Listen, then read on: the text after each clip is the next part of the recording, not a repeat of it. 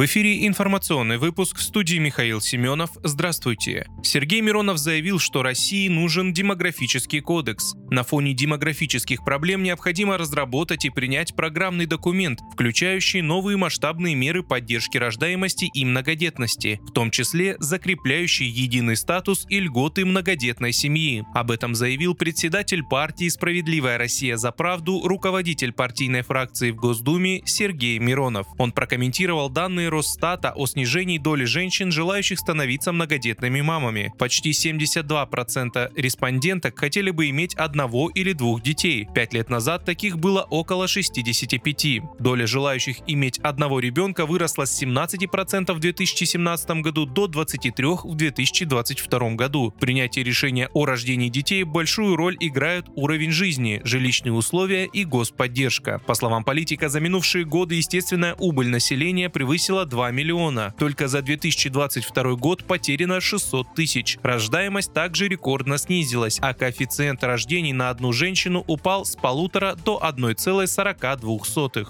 У фракции СРЗП есть пакет программных предложений по улучшению демографии, которые депутаты неоднократно направляли в Госдуму и правительство. О демографических проблемах руководитель фракции также говорил в ходе отчета Кабмина на недавних встречах с премьер-министром и президентом. На сегодня в федеральном законодательстве законодательстве не закреплено даже определение многодетной семьи. Отсутствует и единый набор льгот. В каждом регионе действуют свои нормы господдержки для многодетных, указал Сергей Миронов. Мы призывали решить эту проблему, вносили соответствующий законопроект, напомнил руководитель СРЗП. Но в нынешней ситуации должны уже даже не отдельные законы, нужен демографический кодекс РФ, который обозначил бы программные цели, закрепил статус и единые меры поддержки для многодетных семей.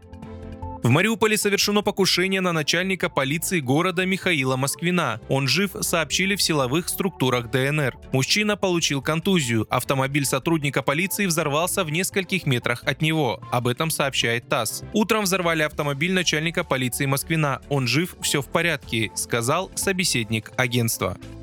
В МИД КНР заявили, что украинский кризис необходимо решить дипломатическим путем. Ядерная война никогда не должна быть развязана. Стороны должны сосредоточиться на дипломатическом решении украинского кризиса, заявила на брифинге в понедельник официальный представитель МИД КНР Мао Нин, комментируя решение России о размещении в Белоруссии тактического ядерного оружия. Мао Нин подчеркнула, что в нынешних обстоятельствах все стороны должны сосредоточиться на дипломатических усилиях для мирного урегулирования украинского кризиса и работать вместе власти, чтобы способствовать разрядке ситуации.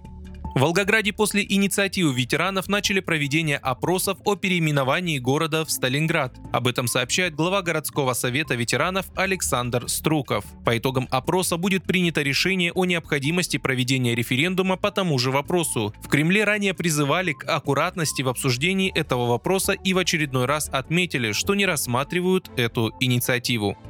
Вы слушали информационный выпуск. Оставайтесь на справедливом радио.